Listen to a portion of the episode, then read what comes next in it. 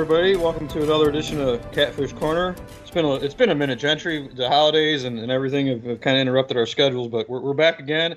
Um, I'm Paul Skrbina, along with Tennessean columnist Gentry Estes. Uh, we're gonna we're gonna talk uh, in this episode. Just, I mean, we all know the Predators by now are are, are good so far, at least on paper, better than ever, everyone expected. But, but Gentry and I, I, I think we need to debate why they're good. I mean, you know, there's there's several reasons I think that, that, that they've been. Look, they're in first place in the Central Division. I don't I don't think that's a place anybody thought they would be at this point in the season, Gentry. Um, and you know, I I think in my mind, after watching, we're, we're recording this on a Wednesday, which is the day after the the Predators beat the Colorado Avalanche, a team that many expect to win a division, and possibly go to the you know the Stanley Cup final, um, in a game that really looked like and felt like a playoff game. Um, what, what I mean, first, I guess let's start with Gentry. What you know, what what were your impressions last night? You, you know, we were talking a little earlier that you know you had mentioned, um, you know that that kind of that game, even though it's one game, proved validated a lot of things that that you were thinking. Yeah, I mean, I, I felt like I, I think really the, the question being, you know, we've kind of learned over the course of this the last few months that this this wasn't a fluke. You know, the Predators, all these storylines that would surprise somebody who kind of stopped paying attention at the end of last season have just continued. Uh, and you look even last night, the way that game played out, you had Matt Duchene on his second goal, his second power play goal, winning it in overtime, you know, to give them five wins in a row to put them in front of the division. But when you look at the Predators, there before this season, they were all there. There were the time tested aspects of this team that you knew. You knew Matt Duchene was overpaid. He wasn't going to produce like an eight million dollar player. You knew the power play was going to stink. You knew they were going to struggle to score because they always had. Um, and you know, a lot of these things that are happening this year have been a complete reversal of what we've grown to expect from this franchise. To see it play out in a game like last night, beating a very good Colorado team who who brought it. Quite honestly, I know there were, you know, there's some reasons to think they had some disadvantages, but they brought it and they they got back in the game late. That is the exact situation, Paul, that I think Predators teams in the past might have folded or given in late, and they didn't do it. These Predators didn't flinch; they're able to win the game. I thought it was a huge result for them. Yeah, I mean, you're talking about again, we're talking about one game in, in an 82 game schedule uh, that's been messed up by COVID and, and you know all that kind of stuff. All that aside, though, you know, I think you're right. I mean, we're, we're talking about a five-four game, right? Not an ideal. You know, you don't want to give up five goals in a game or four goals in a game. You know, you, you don't necessarily want to play that style of game. But the Predators proved last proved last night against the Avalanche that they can win games all kinds of different games and, and, and games against good teams, games when they have the lead and blow it. You know, in the past when they've done that, they they've just kind of shrunken away and, and, and just lost and moved, you know, moved on to the next one. You know, they, they they're winning games in different ways, which is which tells me that they are a legitimately good team that's going to be dangerous in the playoffs. Which, by the way, I hope that the Avalanche and the Predators meet at some point in the playoffs which I, I again in conversation I didn't think that we'd be having at, at this point in the season. I, I you know, I, I, like many other people was very very wrong about about this team, and I'm I'm more confident in saying that now because we're half we're we're almost halfway through the season. It's, not a fluke, and like you talk about, the last half of last season has kind of continued into this season, and there there are several you know several I guess threads that have been common since since all that began in, in March of 2020, um, and I think you know first and foremost has been Juuse Saros. I mean, if he's a legitimate Vezina contender, and and that, you know, how, how, do you predict that? You know, coming off of he's replacing a guy who's one of Vezina, who's finished in the top five in Vezina. You know, I mean, he, you know, one of the best players in franchise history in Pekka Rinne. I mean, how do you expect your replacement to come in and, and only put up similar numbers through through through this, through similar points in their careers, but better numbers?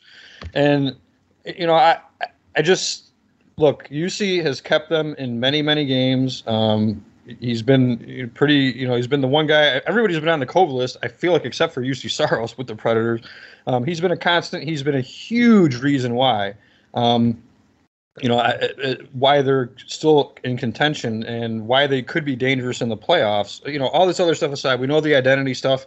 We know that they're a lot tougher. We know that they don't give up. But if they don't have Juuse Saros, I, I, don't care about any of that. I, I, don't think any of that matters. So I, I think he's got to be up there with uh, among the top reasons why, you know. And it seems obvious, Gentry, but to me, it doesn't seem so obvious because you just I, I don't think you can anticipate that. You know, it's almost, and I don't want to. I'm not comparing you know, like if you look at the Packers, you know, going from from Brett Favre to Aaron Rodgers, I mean, it, these guys aren't at that level, but like there's not a big drop off if there's any drop off at all. And when you lose a one of the franchise's best players ever, you have to expect a drop off, and the Predators just haven't seen that. I, I would say if Juuse Saros was six four, six five, he would be considered, if not the best goalie in the league, right up there with Vasilevskiy and guys like that. Um, he's playing that well, and uh, you know I, I think the the disrespect, given the fact that he's five eleven, is going to be pervasive. But he's clearly proving uh, you know what he's able to do, and the, and the fact that yeah, I mean it showed up at the end of last season. I remember going into that playoff series against the Hurricanes. Really, when you when you kind of asked around and heard the talking heads, the only reason the Preds were given any chance in that series was was Juuse Saros. Uh, that was the only spot they seemed to have an advantage over the Hurricanes, and I, I think the fact that he's been able to continue what he's doing, I think, is massive for him. Uh, Josi's also, I think, back on more of his 2019 form as opposed to his 2020 form.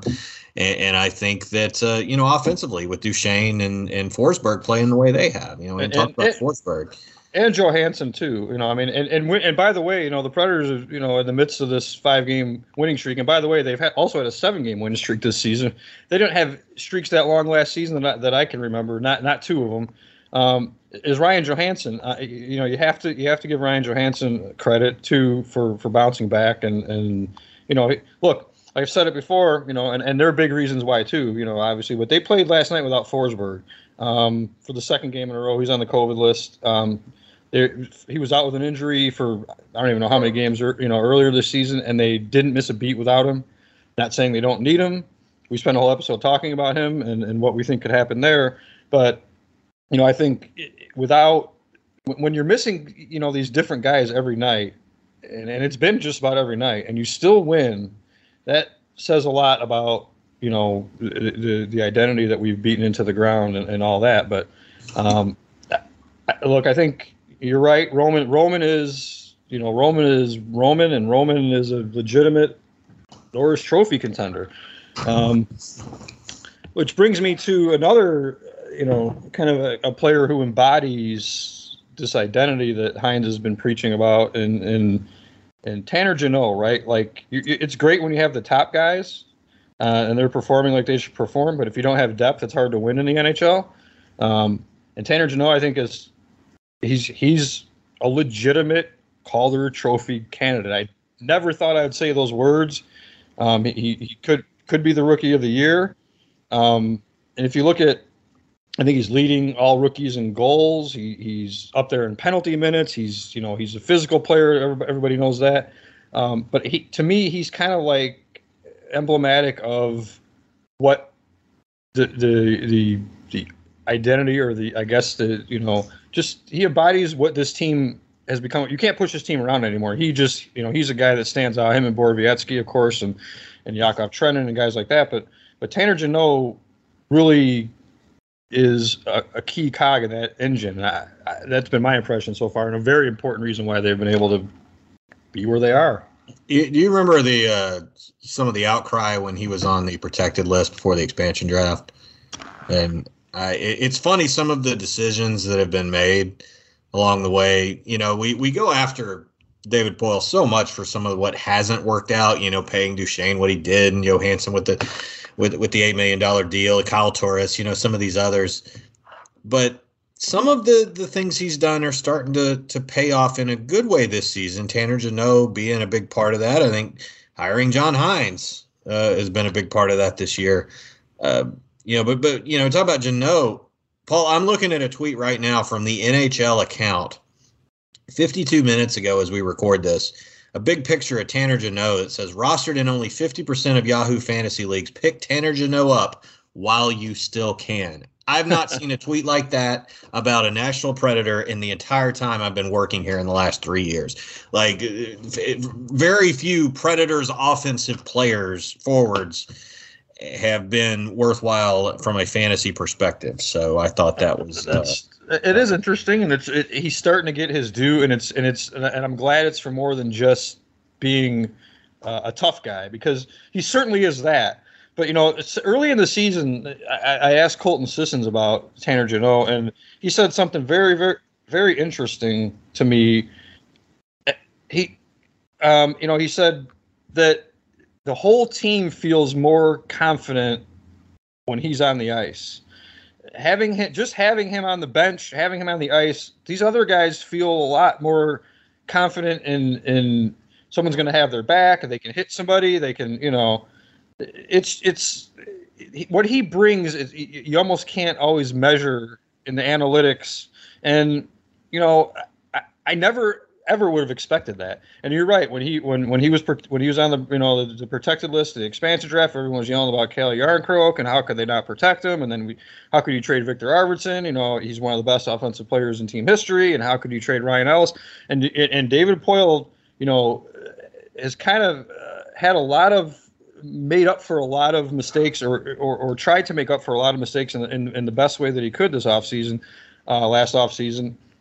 And that goes back to, and that brings me to to my my biggest point, my, what I think is the biggest reason why, and you mentioned it a little bit earlier, why the big the biggest reason why the Predators are this good. Yes, you can't succeed without talent, um, but you have to have somebody you know who orchestrates that talent, and I think that's important in, in, in hockey, and a lot a lot more so than in a lot of other sports, uh, as far as coaches' impact go. Because I'm looking at this team, and and I'm looking at John Hynes, and here's a guy who was who was who was fired from New Jersey, and, and like who you know they brought him in. Who is this guy, right?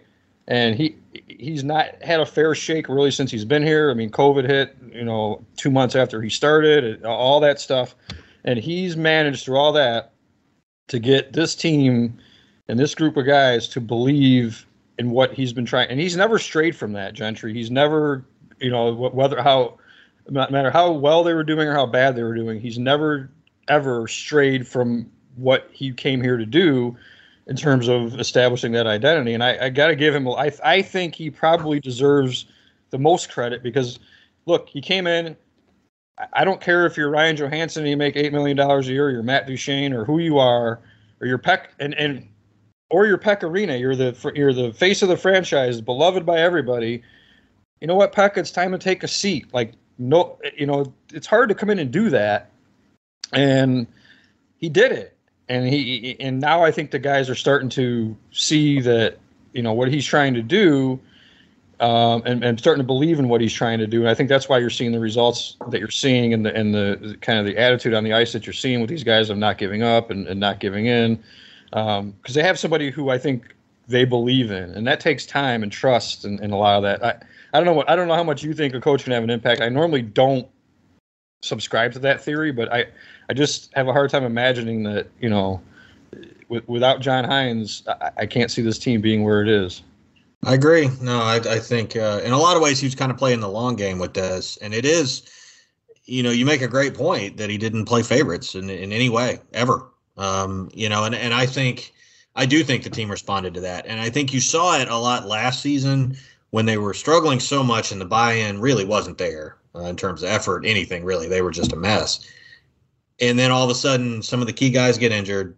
They bring in younger guys like a Tanner Jeannot and everything got changed at that moment. Uh, he brought in hungry guys that were playing to the identity and the style of what he wanted, and I think, I think to a certain extent they saw the ball go in the hoop and they they realized what could really happen, and it kind of built from there. I, I think, you know, it's it's um, you know, for for for for you know, we cover a lot of coaches, Paul that I never really feel like, you know, what they say to us in press conference settings is anything close to what they're saying to their team behind the scenes. Right. Not not John Hynes. I actually believe that a lot on most of what John Hynes says to us is the exact same thing he says to the team. And the reason I say that is because it's been the same thing since he got to Nashville. He, you're right. Which, he hasn't strayed one bit. Which, by the way, was exactly two years ago today that he he uh, took over uh, for Peter Laviolette, and it seems like so much longer ago.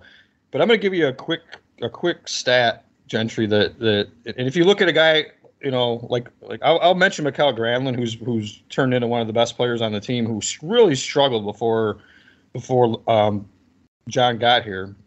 Um, he's he's been again one of the best players, and, and John stuck with him throughout all of it. But if I, I want to tell you something about Juuse Saros since since John Hynes was was hired, and basically since Hynes was hired is when Saros became the Predators' number one goalie. Um, you know, and, and I've had many conversations with John about you know how do you like the difficulty and the delicacy of you know telling the face of the fran you know this Pekka like he's the he's the mecca of the franchise right? Like I think your time is done dude. Like and he did. But since since John has taken over Juuse has and re- goalie records don't really mean a ton but if you look at Saros's record is like 52 25 and 2 since John's taken over second best in the NHL in that span among all goalies I mean he has a 2.23 2.22 goals against average again second in the in the entire NHL over that two year span. I'm not just talking about a, a half of a season. You know, I'm, they're, they're, that's including the times in there that the Predators weren't very good, that they did struggle.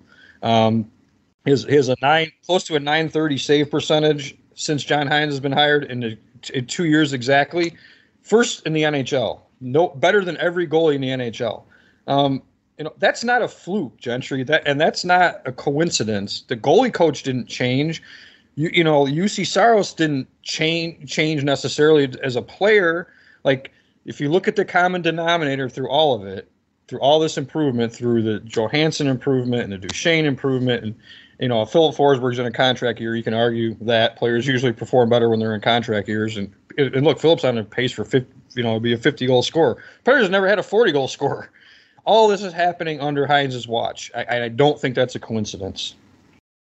No, and um, I, I think uh, you know you bring up Forsberg, and I think it's it's, it's almost like you can't have a you, you can't have a discussion about the Predators without wondering what's going to happen there. But I, I I think he's going to try I, to make him pay, and he should. Yeah, but. I mean, I, I'm not sure I ever was sold either way, but at this point, I don't think you can trade him. You don't I mean, know. in the division. Absolutely, no. There's absolutely, positively, one thousand percent no way they're going to trade him. Um, and, and, and I question whether they're going to trade him even if they weren't in contention. I, you know, or if they were right teetering. But clearly they're in contention. Clearly they're not going to not be in contention in the you know when by the time the trade deadline gets here. So I mean they have no choice but to deny. And I'm I'm I'm pretty certain they're in negotiations now. I don't, I don't know how far along those are, but my guess is that they're gonna, you know, Poile's gonna have to, whether it's reluctantly or not, gonna have to, you know, throw the throw the Brinks truck at him to try to keep him. And you know, given the success that they're having, that might not be a terrible thing. Um, you know, you hate to have another long term deal like that, but you know, what choice do you really have? I mean, if they let him go and don't try to sign him, you know, people and and they're and they're they end up having a you know continue on the path they're on. Like how if you're David Poile, how do you justify that? Um, especially because you're going to have you're going to have their cap room.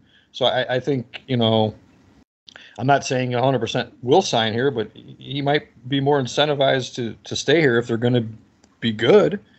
Um, which was that was the biggest reason why all along Gentry I thought maybe he might go is because maybe he doesn't want to be a part of a rebuild, and clearly this is, you know, an, a rebuild or whatever you want to call it. But it's accelerated and it's been successful so far, and there's no reason to believe that it won't continue to be that way. It looks good now. I, I, still think, I still think there there is a healthy skepticism among Predators fans who are still reluctant to buy into what this team is capable of. But I feel like they, as long as they keep stacking wins and continue to stack wins in a way that represents a big change, um, you know, it's not like Matt Duchene's fallen off here. Uh, the power play's fourth in the NHL, fourth. Yeah, I, I, uh, I, and that's a team. I mean, a couple years ago was last in the league or second to last in the league, and they've been bad, consistently bad on the power play. Uh, uh, you're, you're right. I mean, it's just it's hard to it, it's hard to believe at first, you know, but it's hard to not believe after it, when it's been so consistent, and and that's why I brought up the example of going back to when Hynes started here because you know, two years um, it's not a small sample size. It's not like okay, we can keep going back to the second half of last year and they continue their momentum and blah blah blah blah blah. But for for Juuse to have those kinds of numbers, th- and there were some bad times in there since since John's taken over. You know, they've had some bad stretches of hockey. I mean, they were the one of the worst teams in the league for the first half of last season, and for his numbers to still be that good among all goalies in the NHL, even through some of those horrible stretches, tells me that like man he you know that's for real. That's that's not a you know not a, just a you know drop in the in the bucket. And so look i think we're looking at a team gentry that could be very very dangerous come playoff time. Wouldn't have seen it coming. Didn't see it coming. I certainly never would have seen it coming either. Anyhow, they have another game on Thursday night, and um, and with the the Olympics now not happening, there will be a bunch of games in February, and, and we'll know more. And hopefully, Gentry and I will be able to get back together more regularly with with the holidays out of the way. But um, that'll do it for this edition of Catfish Corner. We hope you'll subscribe to the Tennessean.com if you haven't already, and remember to subscribe to this podcast on iTunes, Google Play, or wherever it is you get your podcast. Drop us a review or a rating while you're at it. We always appreciate the feedback. For Gentry Estes, I'm Paul Skrbina. Thanks for listening. We'll see you soon.